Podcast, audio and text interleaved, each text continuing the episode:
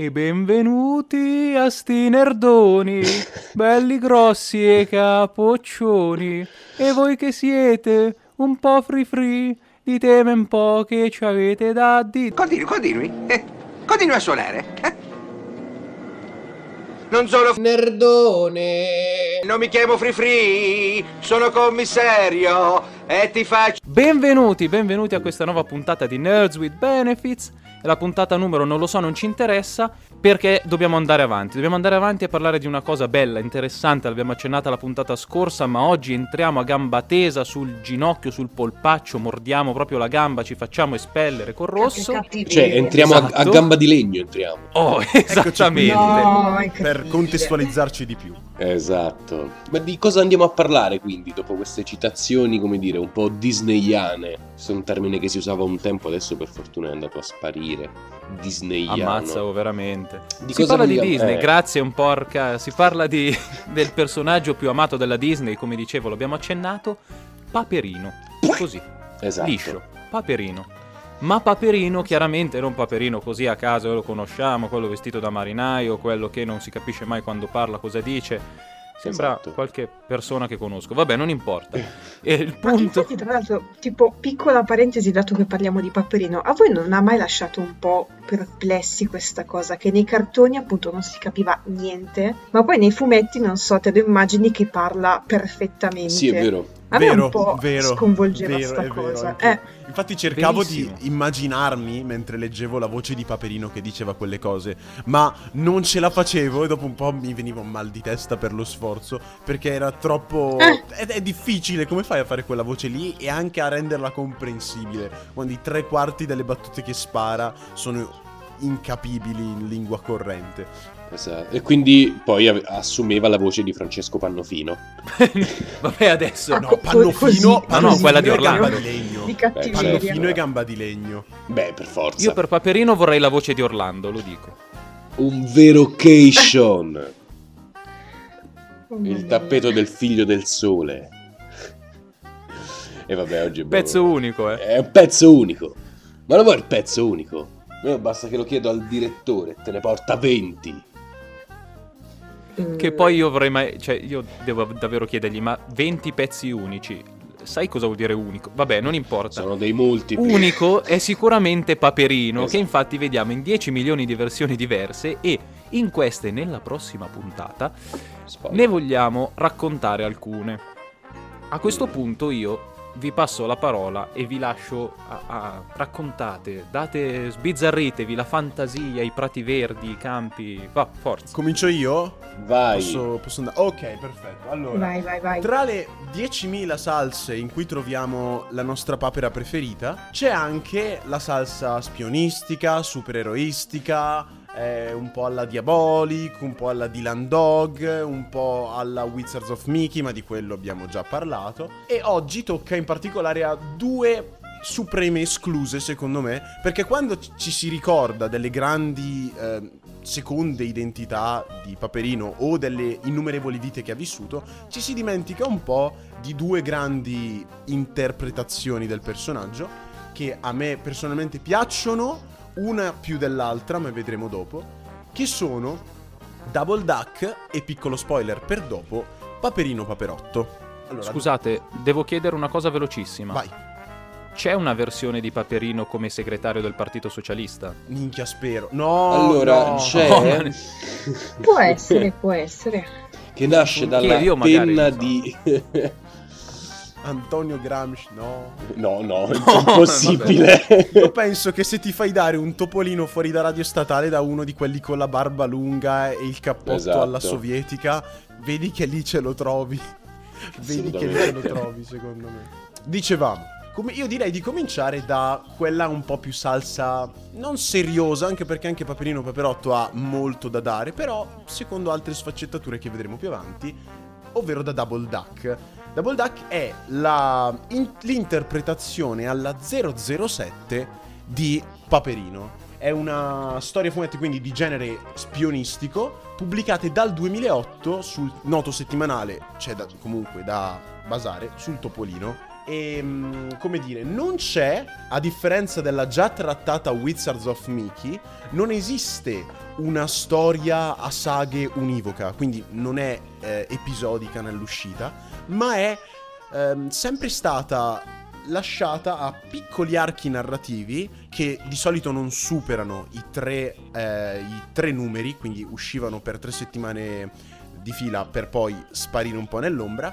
Se, e qualche storiella qua e là, spin-off, ma non c'è una vera e propria storia di Double Duck. È come se a volte Paperino si svegliasse la mattina e dicesse: To, oggi mi sento un po' James Bond e andiamo a salvare il mondo. Comunque, il bello di Double Duck è che eh, insieme a PK interpretava il genere spionistico, ehm, ok, un pochettino in modo ehm, più per bambini, per renderlo ovviamente la pillola, per renderla più digeribile anche al pubblico minorenne, molto minorenne e molto molto giovane.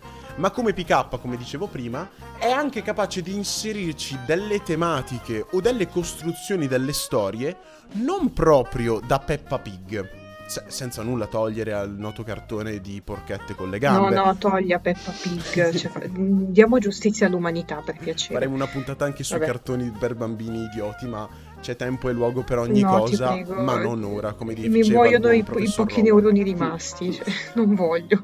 Vabbè. In ogni caso, Double Duck, quindi, come dicevo, inserisce delle tematiche e delle costruzioni di storia, diciamo, un pochettino più mature. Eh, innanzitutto, diamo un attimino di indicazioni. Chi è Double Duck? Come ho già detto, Double Duck è una seconda identità di Paperino che nasce eh, nel primo arco narrativo da un'amnesia durata tre giorni. La storia si chiama Una missione lunga tre giorni e vediamo Paperino che un giorno si sveglia, va in paese a fare le sue cose, spacciare la droga. No, no, no, no, si, No, si scherza, ma- si fa per ride. Va tipo dal panettiere, dal salumiere. Penso di sì, al POS. Ah, il POS è molto avanti. Ah, ok, ok, Per no. essere il 2008.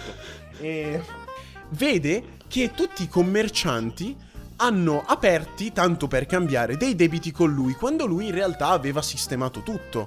E nota che c'è un time lapse di tre giorni di cui lui non ricorda assolutamente nulla. E ci sono questi tre giorni in cui Paperino ha vissuto, ma lui non si ricorda nulla, fino a che non viene intercettato da una sua ex collega, questa papera alta, capelli a caschetto nera, che waifu mamma mia, KK, da al secolo Wow. KK, che gli dà questa cassetta in cui al suo interno c'è un, filmato di lui stesso. Quando lui non è. No, ragazzi, non è il video di Samara di The Ring. Mette la No. cassetta, guarda in tv e vede letteralmente una presentazione di, Di se un stesso tappeto in giacca e cravatta. fantastico. No, scusa. Cosa, scusami? No, niente, no, niente. Vai avanti, vai avanti. Ero troppo preso dal momento. Quindi vede una presentazione di se stesso in giacca e cravatta con tanto di pistola e silenziatore che ragazzi per essere il 2008 e per essere in un giornaletto per bambini non è da poco vedere un'arma da fuoco e non è un nerf, cioè nel senso armi inverosimili che tu dici ok capisci che sono armi però non, non ti danno quelle, quella, eh, quell'apparenza violenta diciamo così. No no no era proprio una, una- PK, la classica arma. Cosa? Tipo PK, insomma. cioè, Esattamente, ha le esattamente. armi, però, PK insomma. ha le armi, però sono armi inverosimili, ti sembrano più dei super liquidator, anche Cioè, se queste qui, laser. queste qui è come se avessero dei benefici, cioè nerf with benefits. Io Era una battuta per credo- ma poi anche auto- Credo che a questo punto dovremmo fare eh, radioascoltatori. Io faccio un appello. Venite una notte, andiamo da Armando, lo leghiamo al letto, mettiamo delle saponette negli asciugamani e lo colpiamo ripetutamente. È per caso una citazione a- di qualche tipo a Full Metal eh, Jacket? Per caso? Sembra. Casualmente, eh, no, ma sono Eh. idee che vengono così. Armando, ti vogliamo bene. Scusate. Prima di continuare con le citazioni del, del beneamato eh, ser- sergente maggiore Hartman, vostro capo istruttore, direi di continuare con le storie dei becchi e dei paperi.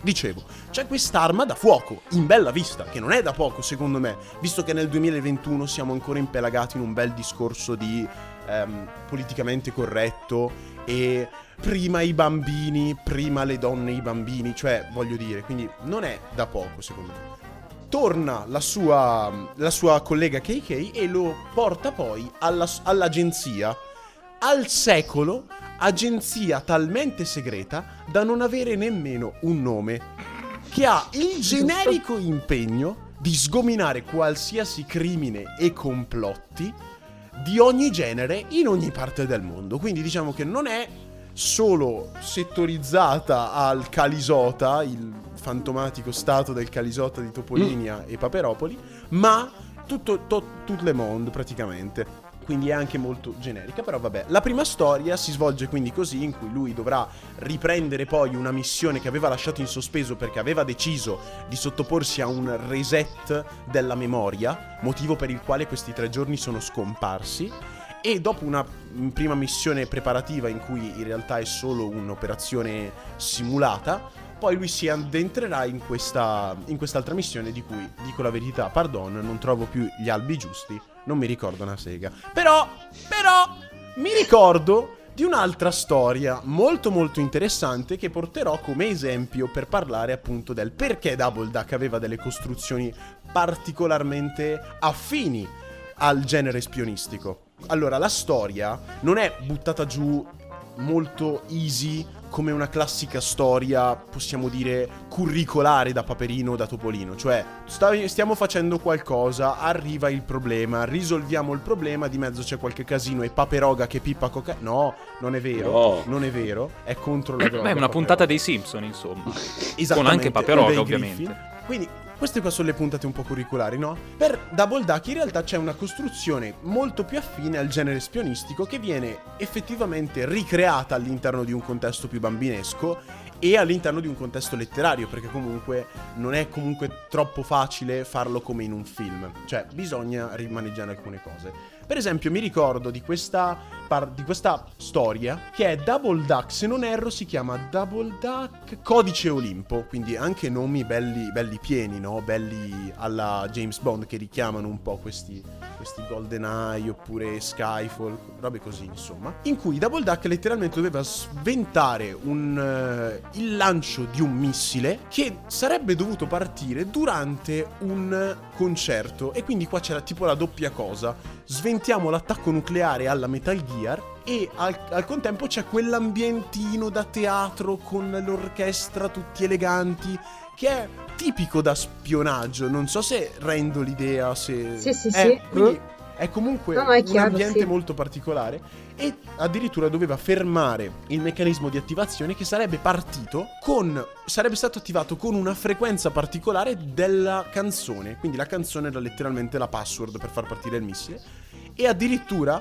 era capace di rendere utile lo strumento musicale più inutile di tutti, chiedo scusa ai radioascoltatori, che è il triangolo, che finendo un assolo di violino con un ping avrebbe fatto partire questo missile. E quindi è tipo una lotta contro il tempo per capire dove andare a fermare il missile, per poi andarlo effettivamente a bloccare prendendo il triangolo e lanciandolo tipo fuori dalle balle. E Ma quindi eh, io ho una, do- ho una domanda, visto che hai citato Metal Gear Solid. spara. Eh, c'è Raiden nudo in questa storia? No, purtroppo no, purtroppo no. E Allora non mi ti piace. copri No. i genitali. Scherz- scherzing. Non avevo capito. Ma chi? Walter Nudo? Raiden. No. Ah, C'è anche Pappalardo, se che, vuoi, che ricordi mi è sbloccato. Eh. Sono anche Zechile Pappalardo volendo. Tra l'altro, se non erro, ma purtroppo ho provato a cercare qualcosa, eh, ma non mi ricordo granché. Ci dovrebbe essere una storia crossover addirittura tra Double Duck e uno tra PK e Paperinic, ma non mi ricordo effettivamente quale fosse. Però, nel senso, giusto per dire, regà, c'è sta roba figata, cercatela e trovatemela Ma- per piacere. Vabbè, ma, ma storia crossover l'altro, così più- più cos'è Fight in, Club? eh, Più o meno in che, in che anni è uscita questa roba qua? Allora, più tecnicamente è cominciata nel 2008. Allora, la prima pubblicazione di Double Duck è del 2008, quindi diciamo che è una new entry, perché se consideriamo che non ci sono grandi introduzioni, non ci sono state grandi introduzioni dal 2010 al 2020, a livello proprio di personaggi e rivisitazioni, è comunque una delle ultime che è rimasta fissa.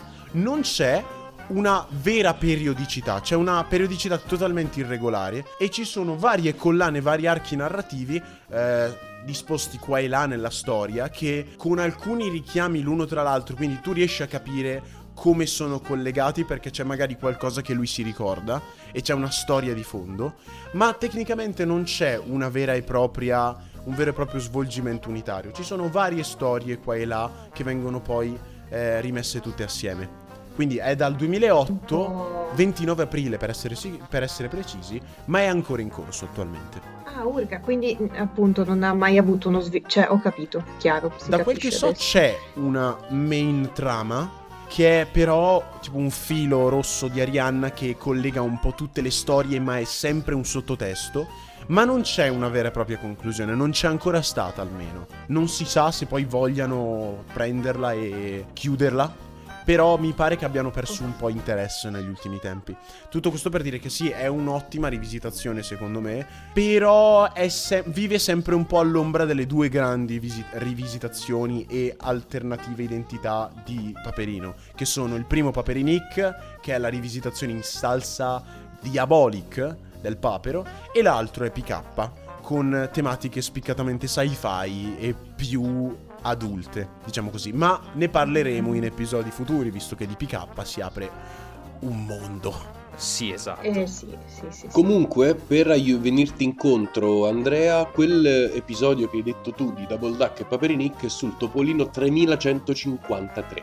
Così, se te lo vuoi comprare... Qua c'è una precisione. Eh, cerca. Cioè, tutte, ad- in questo momento, in questi pochi minuti, te li sei letti tutti Sì, e sì, sei arrivato al alcuni veramente, 3000. veramente godibili, eh, però esatto, esatto. Beh, qui, qui più che nerd sfioriamo l'Insel per sapere queste cose. Sì. Praticamente sì.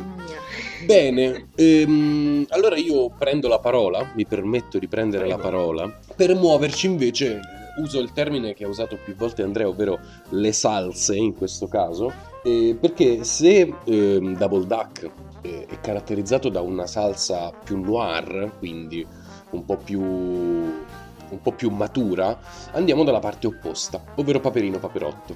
Paperino Paperotto, innanzitutto tengo a precisare che nato nel 1999, la- il concetto insomma, la prima storia appare nel 99, ma è un prodotto italiano perché è stato ideato da Bruno Enna e quindi è qualcosa che è nato in Italia, poi ha- credo proprio che abbia attraversato anche l'oceano. Che cos'è Paperino Paperotto? È Paperino, giovane, che vive nel- in, in periferia, nella periferia di Paperopoli, anche se come viene descritta questa Quack Town sembra Quack veramente Town. un, un, un topos praticamente, che poi fa ridere, no? Un topos. un... ehm, Qua Oh, sono ragazzi, dobbiamo smetterla. eh. Dobbiamo veramente smetterla. Beh, io ho detto niente. Vive in questo piccolissimo centro abitato di, di aperta campagna insieme alla nonna, che è nonna papera. E infatti io non avevo mai capito che fosse proprio la periferia di Paperopoli. Eh. Io non so perché me lo immaginavo un po' eh, molto lontano, un po' come il famoso Klondike di, Esatto, di Paperone. di Zio vero, Paperone, sì. vero? Cioè, secondo me, da quel Eh. che mi ricordo, c'è tipo un time lapse tra il presente e il passato in quell'universo narrativo. Devastante, Cioè, sembra sì. davvero metà del Novecento quella lì. Sì, sì. Vero, anche a me ha dato quell'impressione lì, anche se poi non, non riesci tanto effettivamente a collocarlo. Però eh, secondo me perché- c'è un motivo particolare per fare Io volevo citare Flavio lo e dire quella vacca di nonna papera. No, dai, intoccabile nonna papera. No, no, infatti, Io le volevo infatti. mangiare tutte quelle torte che faceva, buonissime, ciccionissime. Poi arrivava Ciccio e se le mangiava. Ma poi Ciccio chi cazzo è nell'universo narrativo? Per questi Eh. altri quesiti più tardi, Armando, scusa, ti faccio parlare. No, no, Perdonami. ma in realtà è un quesito molto interessante. Anche perché va a spiegare, io non ti so rispondere per quanto riguarda Ciccio, ma lo scopriremo magari nei prossimi, nei prossimi episodi. Però in realtà è interessante la collocazione di Paperino, perché questo universo narrativo nasce da un, eh, un'idea iniziale nell'84 di eh, Marco Rota, quindi sempre un italiano. E la, la particolarità qual è? Che si dice che Paperino sia adottato, ovvero trovato l'uovo per strada da nonna Papera e da zio Paperone. E questa ricostruzione qui differisce completamente con la, l'idea di Don Rosa. Infatti Mhm. sì, Quindi possiamo dire perché che... gli aveva dato comunque una mamma, cioè dei genitori. Esattamente, Ma- e invece no. Come mai si no. trovava, si trovava a Quacktown nell'altra, nell'altra visita, cioè nell'altra storia? Perché nonna Papera viveva lì, essendo vivendo in campagna. E, tra l'altro, nonna Papera, secondo questo universo, è la sorella di zio Paperone. Sì.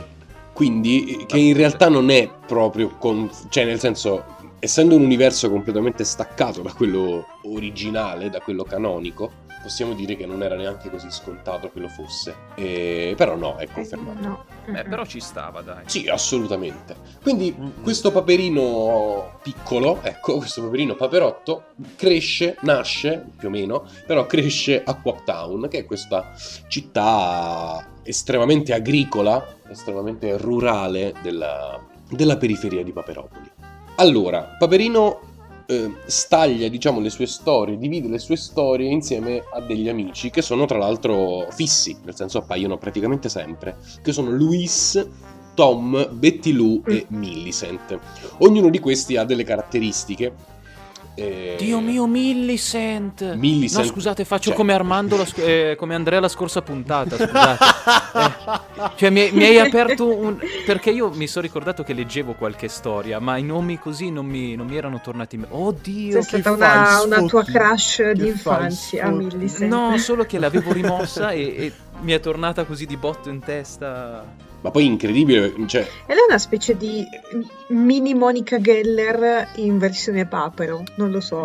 Monica era Lewinsky? quella con No, la no, no. No! di zio No. Monica Geller Eh, scusate, di. Friends. Vabbè, raga, non avete cultura, Eh.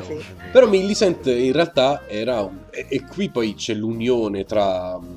Che era una cosa che a me toccava molto, che eh, c'è l'unione tra gli universi, perché Millicent era una grandissima fan di Paperone, cioè era il suo idolo, il suo, il suo esempio. Poi ovviamente ci sono altri personaggi più e meno frequenti, sicuramente tra i più frequenti c'è, a parte Nonna Papera, la, la maestra di scuola e il, e il poliziotto, il, co- il La commissario. maestra credo. witchcraft.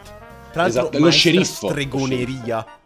Maestra witchcraft è tecnicamente maestra stregoneria. Esattamente. Brutto nome per una maestra d'elementari. Cioè della lore. No, eh, secondo me dobbiamo fare delle indagini su questa cosa, il fatto che si chiamasse Witchcraft Mm. l'insegnante delle elementari, cioè effettivamente... Ah, ma tu dici che sia come Vanda Maximoff che crea i mondi, modifica la No, realtà. come e Wanda quindi Si è creata. No, vabbè, Ah, cioè, se, se è così basta, è finita. No, però è interessante, è uno spunto interessante. Allora, vabbè. ma in realtà La- la tutto capiremo, questo si, si collega poi con il, il discorso che, che volevo farvi o comunque che le mie considerazioni. Per quanto riguarda Paperino Paperotto, fondamentalmente il discorso finisce perché è questo. Cioè, Paperino Paperotto è estremamente legato ai personaggi che sono piccoli e estremamente, in particolare Paperino con il suo migliore amico Luis, sono estremamente fantasiosi, come ovviamente sono i bambini. E fondamentalmente questi personaggi e, e comunque il loro essere, come per, tutta- per tutto Topolino, il loro essere stereotipati, no? in ehm, esemplari precisi, permette una varietà e una vastità di storie che infatti portano ancora avanti questo, questo filone narrativo. Ed è proprio questo in realtà che differisce eh, sia Wizards of Mickey nella scorsa puntata che prima Double Duck. Perché questa serie è una serie secondo me adatta ovviamente ai bambini che possono bene o male capirla, ma tantissimo anche ai, ai grandi, tra molte virgolette, perché il fatto che sia ambientato in una campagna, in, in un non preciso anno, con dei giochi dei bambini, in una vita estremamente semplice, estremamente rurale, scandita fondamentalmente da scuola, gioco, merenda, molta merenda, gioco, nanna, scuola, gioco, merenda, distruzione del, del municipio a causa di esplosivi random, nanna. Comunque permette veramente innanzitutto la possibilità di staccare mentalmente, ma fa veramente vagare la, la- la memoria nostra e in realtà anche la fantasia. Quindi la salsa che assume Paperino Paperotto è una salsa più nostalgica, come se mh, tutta la- l'opera sia patinata con una grana abbastanza analogica, eh, usando termini che abbiamo riusato con, con Mangiadischi. Ehm, ed è qualcosa che a me personalmente già piaceva quando ero piccolo, adesso anche molto di più. Tra l'altro, Sì. per quanto riguarda il caso editoriale Paperino Paperotto, poi dal 2005 al 2006 c'è stato anche un, um, un periodico esterno, come, come è stato in realtà per altri, altri prodotti di- del magazine Fortunato Topolino. Eh, non è durata molto, però la cosa che mi fa ridere, e, o, o quantomeno sorridere, è il fatto che su Wikipedia eh, i vari personaggi che sono Paperino, Luis, eccetera, vengono paragonati ai detective voice di Detective Conan. E questa cosa mi, me- mi hai fatto venire in mente tutto questo. Eh. Madò, È vero, è vero, c'è un'analogia, non ci avevo mai pensato, Es- però è vero. Che a me fa impazzire perché quando ero piccolo eh, il um, Detective Conan è stato forse il mio approccio, il mio avvicinamento principale al mondo fumetto barra manga barra animazione. E- ed effettivamente sì, sono molto molto simili i, i caratteri, ovviamente Conan eh, sarebbe Paperino Paperotto e, e gli altri a, a scendere. Sì, E, sì, sì. e niente, anche qui ovviamente perché può avere fortuna? Perché Paperino Paperotto può essere benissimo eh, accostato a spionaggi, a storie fantasy, a qualunque cosa perché sta nella fantasia dei bambini. Quindi un'anima un po' più pura, un po' più nostalgica, che però è, è bella davanti al camino.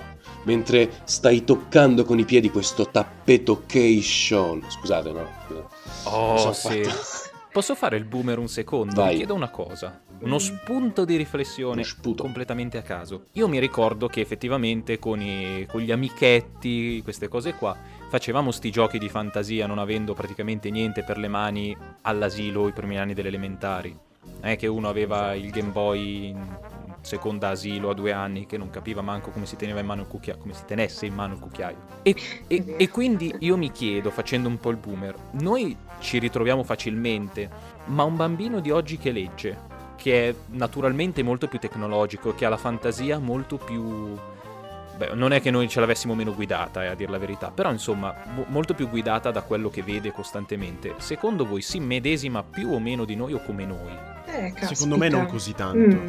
Perché fa riferimento a quello Mm. che volevo dire prima. Cioè, perché Paperino Paperotto non è facilmente connotabile temporalmente in un vero e proprio immaginario della, della, mm, dello della storia reale. Cioè, perché bene o male possiamo benissimo identificare le storie di Paperino e norm- quelle normali col presente, anche se non ci sono, in realtà sì, connotazioni tecnologiche più o meno palesi.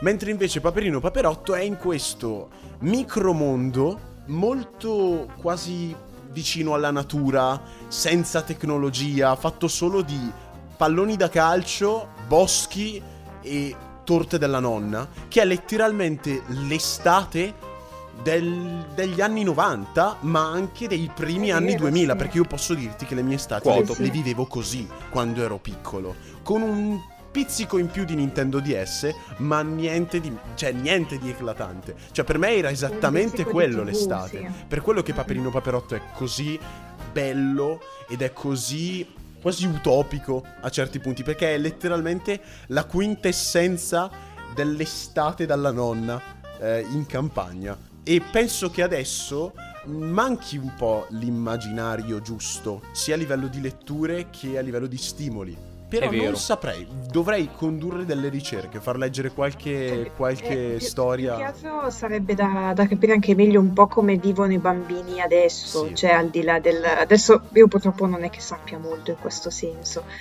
Neanche però io, eh, non so, apposta. eh, cioè è vero che sicuramente hanno intorno molta più tecnologia, eccetera, eccetera, però non so, io ho sempre il- la speranza recondita che effettivamente nonostante ciò riescano comunque a mantenere diciamo quell'aspetto di creatività, di immaginare altri mondi, di immaginare situazioni, eccetera, no? Non so, va- andrebbe un po' capita. Anche secondo me- Faccio, faccio la ringa dall'altra parte. Vai, io. ringa. Ah no, scusa Armando, vai, vai, Ma vai. no, volevo semplicemente poi- dire che comunque possono passare i, i modi, le, le tecnologie, eccetera, però alla fine è insito nel bambino. Cioè, se dobbiamo tracciare un Sì, qualcosa esatto, di sì. trasversale che attraversa tutta l'umanità dei bambini, che siamo in India, Tutte siamo in Giappone, in. Mongolia, in America Latina, eh, tutti i bambini giocano nello stesso modo e creano nello stesso modo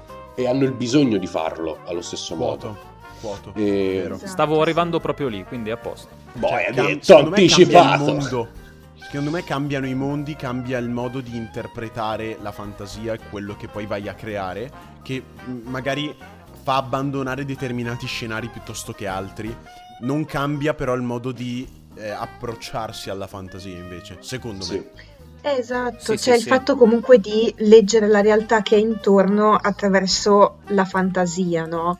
Che è una cosa che boh, eh, io ho sempre fatto da, da piccola, ma che effettivamente in Paperino Paperotto si trova tanto.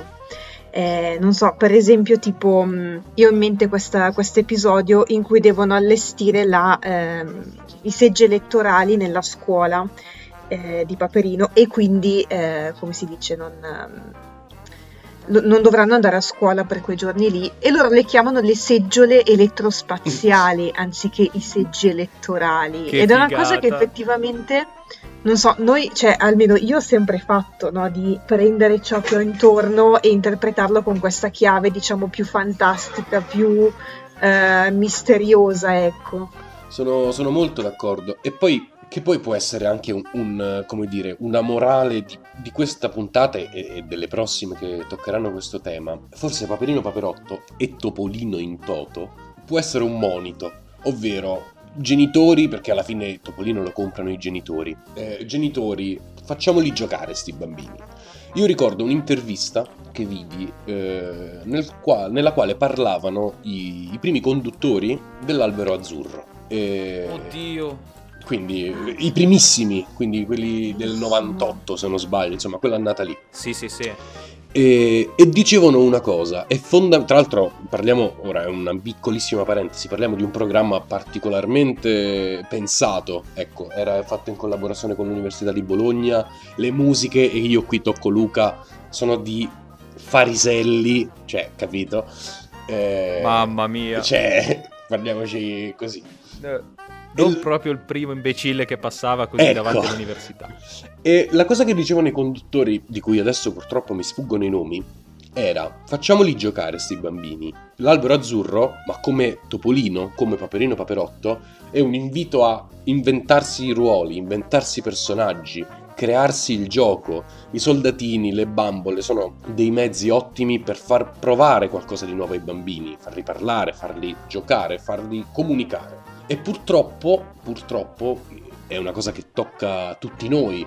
eh, comunque l'avvento estremamente tecnologico, eccetera, porta a distanziare un po' i rapporti. I bambini vengono toccati in modo particolare. Ma secondo me, nel momento in cui un bambino, per un motivo o per un altro, viene costretto a stare dalla nonna che vive ne- nelle Alpi, tipo io le Alpi non le so, però insomma, in un punto X de- de- de- sperduto. Le Alpi io non No, le io so. raga, Basta. cioè, boh, che? Io sono del sud Sì, le Alpi vabbè, non le conosco. anch'io le ho incontrate un paio di volte, ma non è che poi ci ho parlato. No, raga, così. per Sì, me- sì, le- conosciamo solo di vista. Io fino a 5 anni fa credevo che Prealpi fosse soltanto il burro, non che si intendessero una fascia alpina. Cioè, quindi salutiamo i mastri burrai della, della Prealpi. Nel momento in cui un bambino storce il naso ed è chiuso a casa della nonna senza un cellulare o senza campo, tempo tre giorni di, di rabbia e pianti, ma poi sa che cosa fare. E lo fa in automatico ed è questo il bello. Quindi forse un, Mm, Topolino come un monito per i genitori a non dimenticarci Topolino come emblema del- della fantasia e delle storie, come emblema e come ricordo a, a qualcosa di un po' più semplice, di un po' più divertente, che possa ispirare anche noi. Se forse negli anni 70-80, non lo so, insomma all'inizio, Topolino poteva ricordare agli adulti di essere ancora un po' bambini e divertirsi così, adesso forse è bene che lo ricordi anche ai bambini stessi. È Ma guarda, Ah, ti, ti seguo e diciamo che mi contraddico rispetto al mio aver lanciato questo tema. Eh, Alla fine non è che noi avessimo la fantasia meno pilotata. Voglio dire, quando giocavamo a fare boh, i cretini spaziali con gli amici all'asilo cose del genere, era perché noi vedevamo Gundam Wing in televisione. Eh, sì, No, ma no, scusa, non cioè, che- nel senso, io eh, quando andavo all'asilo c'erano le Sailor Moon in, ti- in televisione, eh. Quindi Cioè, co- alla fin credi che fine- giocassimo? Alla fin fine siamo sempre guidati per forza, uno non si inventa niente da niente, cioè è, è credo l'unica cosa veramente impossibile per la mente umana inventare qualcosa che non c'è per davvero. Per cui forse, forse il discorso crolla già qui Sì. E- ed effettivamente Topolino ci ricorda che non importa che, che cosa viviamo, il bambino alla fine si inventa lo stesso qualcosa. Va bene ragazzi, E- e fine. che facciamo? Vogliamo, come dire, fare il- la nostra chiusura tipica con per esempio dove qualcuno Sì, di dai, noi facciamo come baglioni Eh e via. Esatto. Stavo già correndo ai ripari e trovando il nome della nostra pagina Instagram, visto che non ce lo ricordiamo. Ma perché noi siamo legati alla Ma noi fantasia. dobbiamo essere. Dobbiamo pensarla al contrario, dobbiamo essere più smart. Ragazzi, se ogni volta diciamo un nome diverso, noi creiamo 20 account diversi, così ci Giusto. seguono, non importa dove, ma ci seguono. Sì, ma po- poi li segui tu 20 account Beh, diversi sono a tutti pubblicare cose follower. che già non, non- Vabbè, non ne teniamo vai. uno di, di Team account. social di Radio Statale, facciamo questo appello. Noi abbiamo bisogno di 20 account diversi perché i nostri cervelli non ce la fanno. Mm. Ci date una mano voi? Grazie. Ma Secondo me eh, ne basta avanza uno, eh, non, non Io- per dire, però. Io credo vabbè. che la risposta sia che ci legano a un letto e ci picchiano con le saponette. an- Ancora, Però vabbè. Esatto, sì, infatti Se- eh, ce lo li meritiamo mettono tutti, accanto a me, diciamo mi mettono e semenano. E niente. Comunque, ricordiamo i nostri social, quindi seguiteci su nerdbenefits.radiostatale su Instagram e basta, perché è È l'unico, l'unico social. che utilizziamo. E su Ma tanto Spotify. che cazzo lo usa Facebook, Ma dai, sì, e chi lo ma usa? Siamo su Spotify, su Anchor, saremmo forse anche su Mixcloud, io lo dico sempre perché mi diverte dire un sito che non usa nessuno al mondo. Ci sta. Però Infatti, su Spotify, ovviamente, probabilmente in questo momento ci state ascoltando proprio da Esatto, che Spotify, ma Anchor, dettagli. esatto.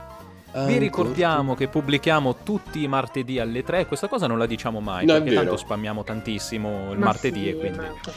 Cioè, pubblichiamo alle 14 GMT. È importante mettere per chi ci segue, per esempio, dal Canada, non dimentichiamo. Dal Canada, vero, esatto. Cioè, orario di Greenwich eh, 14.